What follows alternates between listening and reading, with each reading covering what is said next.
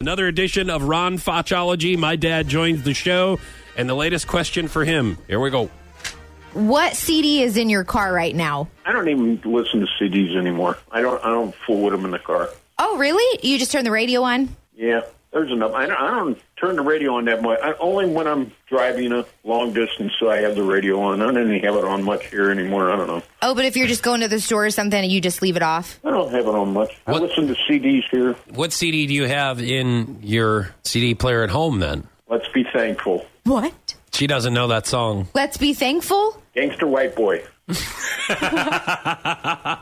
William Devon, right? Yeah, I think that's what his name is. William Devon. Now, what kind of music is that? Uh, it's soul and funk. Are you serious? Yeah, it's it's be thankful for what you got is the name of the song, but it's based the hook of it is gangster white boy. Oh, now you grew up listening to music like that, didn't you? Yeah. you still like it. Yeah, yeah, for sure. We gave him a.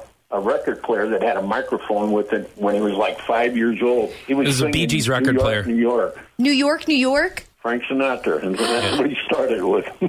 Okay, Ronnie, seriously, he has, Foch has a beautiful voice. Well, I, you know, the other night he sang at, uh, at at the wedding, and listened to him very closely, and he his voice is actually getting better. It really is. Getting better? Yeah. I Yeah, think. it's beautiful, I think. I mean, I really do. I had no idea he could sing. Well, he didn't know either.